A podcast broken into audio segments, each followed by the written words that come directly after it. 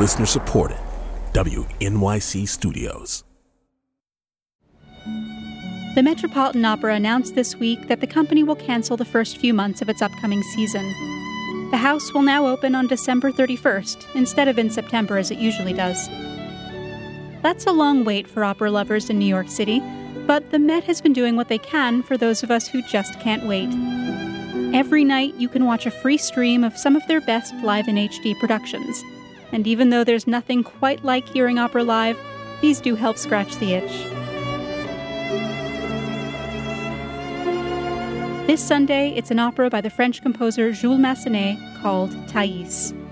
It's the story of a doomed romance between a courtesan and a monk, and it features one of the most heavenly tunes in all of opera, the Meditation.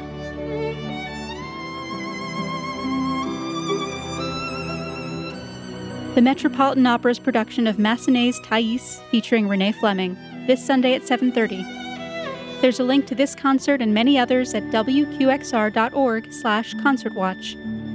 I'm Marin Lazian.